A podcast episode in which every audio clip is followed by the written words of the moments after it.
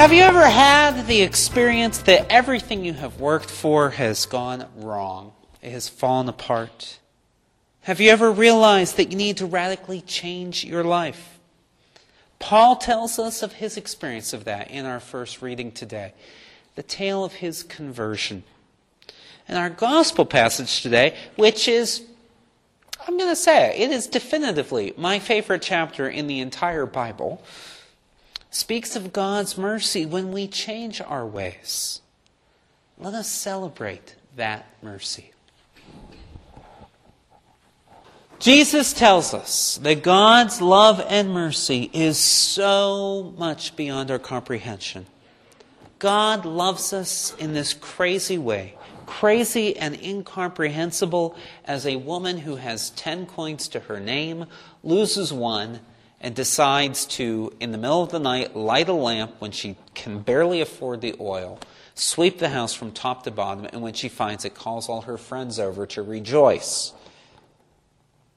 So often, we speak of conversion as a one time experience. And maybe here in Tennessee, that's influenced by all of our neighbors who are asking us, When were you saved? No.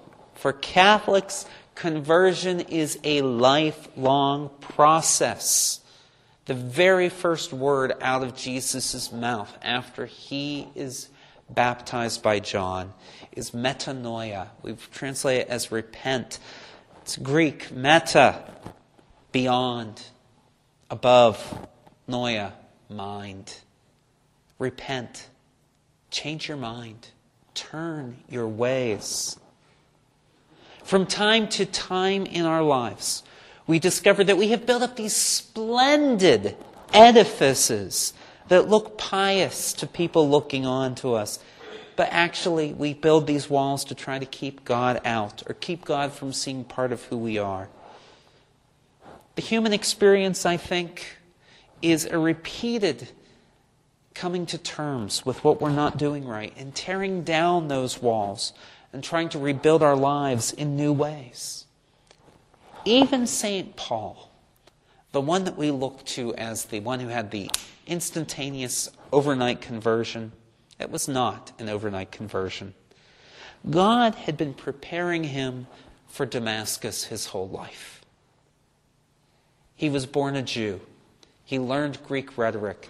He had a trade so that he would be able to travel around the empire taking care of himself. He was a Pharisee, well versed in the law. He was a Roman citizen.